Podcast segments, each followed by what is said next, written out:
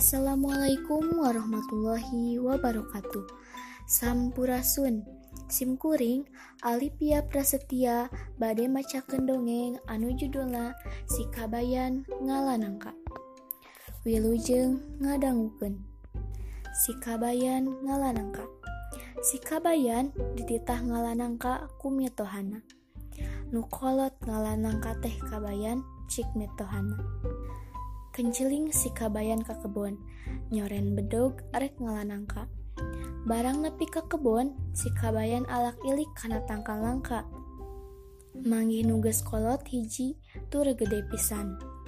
Tului wae diala, barang dipanggul kacida beratna. Wah, moal katuga ieu mawana, pikir si kabayan teh.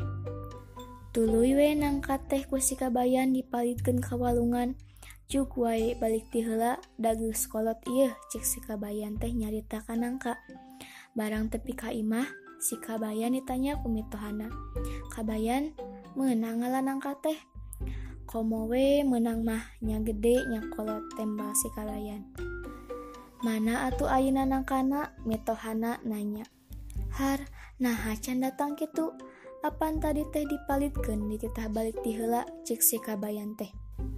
Ari maneh meni bodo-bodo teing mualnya nangka bisa balik sorangan mito hasi kabayan kehelun pisan.